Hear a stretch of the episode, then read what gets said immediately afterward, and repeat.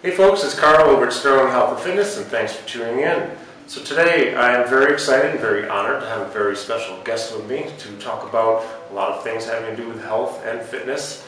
And he happens to be the president of the National Academy of Sports Medicine, and it's my great honor to introduce Andrew Wyant. Thank you so much. Thank you very much. I appreciate you having me on. Well, I appreciate you taking this time to share with my viewers and with the world about a few different things that we're going to talk about. And so we're getting right into it here. Um, I, you, first of all, we're coming at you from Optima, which is the first uh, NASM conference. Yep. We're in Chandler, Arizona, and it's been an amazing week here. A fantastic event. And a lot of things have come up this week that uh, I haven't really thought of in the same way uh, previous to getting here as I am now. Mm-hmm. And one of the things I wanted to ask you is what trends do you see happening in health, in the world of health? Well, you know, it's fascinating. When I think about what's been happening in the world of health, the discussion has changed a bit from where it once was. Weight loss was once a huge conversation, and you constantly see people talking about that. And the way that the conversation has shifted now is people are beginning to understand a little bit more about the fact that it's all interconnected. And when people think about diabetes, they think about heart disease, they think about uh, other major killers, the connection to what we eat has changed. People are understanding that much more. Now, the understanding is there, and people are having that clear connection, but what's not happening yet is the action's not happening. The problem of obesity in America is not changing. Now, in many ways, it's plateaued, and that's wonderful to hear on that side, that it's not continuing to get worse. But the trend of getting this understanding of what it is that causes these diseases and that connection back there is one of the clearest things. And that health connection then leads you to start to think about, well, how can I control my weight? What can I do? And that's where the world of personal training can come in. Right. So, next question, and you kind of you started to touch on this, the behavioral aspect. Do you see trends in behavior changing at all? I, I wish I could say yes. I wish I could say that what's happened is is that uh, behaviors and the influencing of behaviors has changed dramatically. Uh, unfortunately, I think that there's so much wonderful information around psychology, around motivation, all that out there, and it hasn't led to people being able to have great interventions. So, at the National Academy of Sports Medicine, or NASM, we've worked on a program that we call behavior change specialization. And that behavior change specialization has everything to do with figuring out what are the things that motivate you, what are the things that influence you. So, we look at how ready are you to change and what are the factors that would lead you to change.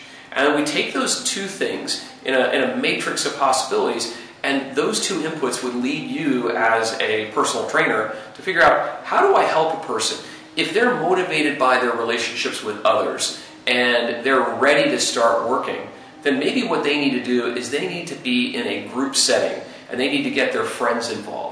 And if there's somebody who's motivated by or influenced by goals and having goal setting, and they're ready to move forward, then perhaps what they need is their personal trainer or someone to set, okay, you need to walk 10,000 steps a day. And then setting that as a goal, measuring that information, and providing that back. And because everyone's different, the idea that I think once existed was there's this one fit size fits all approach to uh, motivating people. You know, it's the old fashioned coach, like go in there and go in and give it. I think people are more sophisticated about that. But the results for America at this point, they're not in yet. And so things like this uh, behavior change specialization and other programs need to influence people to move forward. Yeah, that's actually my next certification. That's fantastic. I think yeah, you're going to love it. Yeah, I, I, will. I love all that kind of stuff. So, you know, trainers, um, in your talk here uh, the other day, you mentioned how trainers are the front line of defense, the first line of defense against health, disease, a lot Absolutely. of things. And what more can you share about that, your thoughts about that? Well, when you think about what's happened with the Affordable Health Care Act and you think about where uh, funding and reimbursement is for medicine, you know, these diseases are very largely controllable.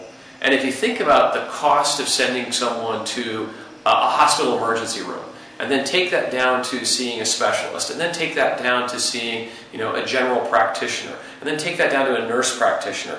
And as you go through each one of those steps along that funnel, what you find is, is that if you address the problem earlier you can save dramatically on the cost throughout the healthcare system. And if you keep that logic going forward from that nurse practitioner out to the next step before you got there, where you'd find yourself is you find yourself at the gym. You'd find yourself in a situation where you're looking at group fitness professionals and personal training professionals where the intervention can happen much sooner. And it can save our country and our own pocketbooks billions and billions of dollars. And if you think about that as the single largest growing part of our government spending and our deficits, if personal trainers can be that front line, and if group fitness professionals can be that front line, and we can help control the, the, the, the inputs to those huge costs on the outside, uh, it says that there's a huge future for personal training. Yeah, it's interesting. Those are great points. Um, tra- trainers are, we are able to do a lot to help people. Absolutely. And, and by the way, corrective exercise is a great example of that. Yeah, sure is. When you spot an imbalance or you spot something as a personal trainer, you can be there long before that hip reaches a point or that knee reaches a point where it's going to need a more serious intervention. And it's not, it's not to say that, that this is making a personal trainer into a physical therapist, but in many ways, what it does is it gives you the capacity to be able to understand what the issues are and come up with strategies as to how you can help that person. Yeah, I'll tell you, I've talked with uh, Brent Brookbush and a bunch of uh, master instructors about this, and when we've interviewed, I, I tell them the CES is the single best tool in my toolbox as a trainer because without Absolutely. that, training's not the same. Right. It really it's not that you can't do any good for people, but you can really add to the quality of service you give to your clients through uh, using corrective techniques. Absolutely. So I mean, it, everyone should have it. That brings me to one more question I'd like to ask you. Great. The question I'd like to ask you is what's going on at National Academy of Sports Medicine? I mean, I know the company has gone through tremendous growth. Mm-hmm. Uh, you're doing amazing things, by the way. Well, thank you. It's uh, I, I feel highly honored to be a part of this community of uh, trainers and professionals. Um, it's it's second to none in the business, and uh, this event is proof of the great knowledge that uh, NASM teaches us through these great people. So there's a lot of growth going on. What, what's happening? What's in store for NASM? Well, it's uh, it's funny. There are really kind of three separate things that are going on at NASM, all of which are really leading us to have this kind of growth. The first part is when we were talking earlier, I mentioned the idea that personal trainers and fitness professionals are the front line of defense. What we did fundamentally is we started saying to people who have a passion for fitness, who want to help others, that you can become a personal trainer. That if you want to change your life and the lives of others, you can become a personal trainer by getting your CPT. And that advertising and marketing message, we went out and we started. You'll see us on uh, Mike on Mike and Mike on ESPN, or you'll find us on you know various television and radio shows. And that message has resonated with people. And what we've heard back is that people want to change and they want to make their worlds better and they want to help other people. So the first thing is is that what's going on is we're growing, and we're growing significantly because there's an obesity epidemic that's driving the need. Uh, there's an aging of the population that's driving a need. And so the market keeps growing in that way, and we want to make sure that we can help the market and satisfy that need with more personal trainers. The second thing that you're seeing at NASM is a, a renewed focus on what is it that makes somebody extraordinary as a personal trainer what are the tools that you can talk about? We talk about corrective exercise, mm-hmm. and you think about things. I can tell you, I never thought about stretching. I never thought about it because I didn't think about myself as a, an elite athlete, and I had no idea of what an impact it has on movement. We all move. And when you think about the science of movement and how you can help improve it and how you can address imbalances, it's not about getting huge and bulked up and you know getting buff it's actually about, for a lot of people, it's about being able to get out of the car and stand up confidently and be able to walk to their house without worrying about falling. And so when you start to think about uh, where we head, where we head is continued research on the technical side so that an NASM personal trainer who has these credentials is somebody who is really uniquely qualified to help. So for us, you know, one is growth, two is research and continued product development. And then the third is expansion. And what we have done in the last few weeks is, as a part of our parent company, we have purchased the largest group fitness company in the world, AFA. And now AFA is going to be folded into the NASM family so that the AFA family of products will ultimately be a part of NASM dealing with group fitness. And so what it turns out is, is that personal trainers wind up with an incredible body of knowledge who can really help an individual. But a group session is much harder because you now have all these people in a room and you don't have the capacity for a personal trainer to be able to go in and pinpoint an individual's needs and provide them with individualized instruction.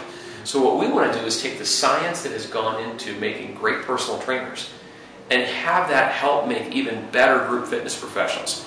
The two are never going to be the same thing, but by making that yet another better, highly elevated credential where you clearly find people who are going to help you in a group setting, that's really another part of the expansion and growth of NASM. So it's going down the road, we're going to continue growing by bringing in new audiences, we're going to bring out better products and, and more enhancements in research, and then finally continue to expand into new areas. That's great. I'd say this AFA acquisition is uh, it's beautiful. It's a great thing. It's going to it's going to be great to reach a lot of people that way. They, uh, they millions of people. Millions of people. Millions. AFA has already certified over 250,000 people. And the way I think about it is if they had 20 people in a class and you had 250,000 people, you would have reached 5 million people. There you go. Right there. And so if we can reach 5 million people and help them to lead healthier lives, those 5 million people live in households where there are another 5 million people in that house. Maybe they're going to have better meals. They're going to have more nutritious meals that are, you know, helping them to lead better lives. So I feel excited about the fact that NASM is a part of helping to make America a healthier country. Yeah, me too. That's really good. It's fantastic. Well, let me ask you this: Is there any uh, anything you'd like to say before we wrap up? and closing, any any last thoughts you want to share? Sure. I, I would say that we at NASM have such incredible passion for helping people. And what we want to do is we want to serve others. We want to serve those people who then serve others. So our service is to help personal trainers be the best they can be. And our hope is, is that by serving them in that way, they can go out and serve their communities and help other people. And it's, it's such a wonderful feeling when you wake up in the morning feeling like I'm doing something that's helping people. And so that's what I love about NASM. And what I would say to everyone who's listening or watching this program is to say, you know, we have it in ourselves, all of us, to make a difference and drive this thing forward. And so I feel like if we all contribute in some small way, we're going to solve these problems and we're going to make this world a better place. Yeah, that's great. Well, it's been a real honor, a pleasure. Thank to you so you much. as my guest. Pleasure to be here. Doing such amazing things. Um, I know you're going to continue, and I look forward to seeing this growth and being a part of the growing family. So was fantastic. Well, thank you so much. I really appreciate it. Well, thank you. And folks, be sure to go to nasm.org, uh, especially if you're thinking of being a trainer or if you're already a trainer. Check out the other uh, certifications and uh, credentials that are available CES, PES, FNS, GFS. I mean, there, I have those. and, but there's a lot out there.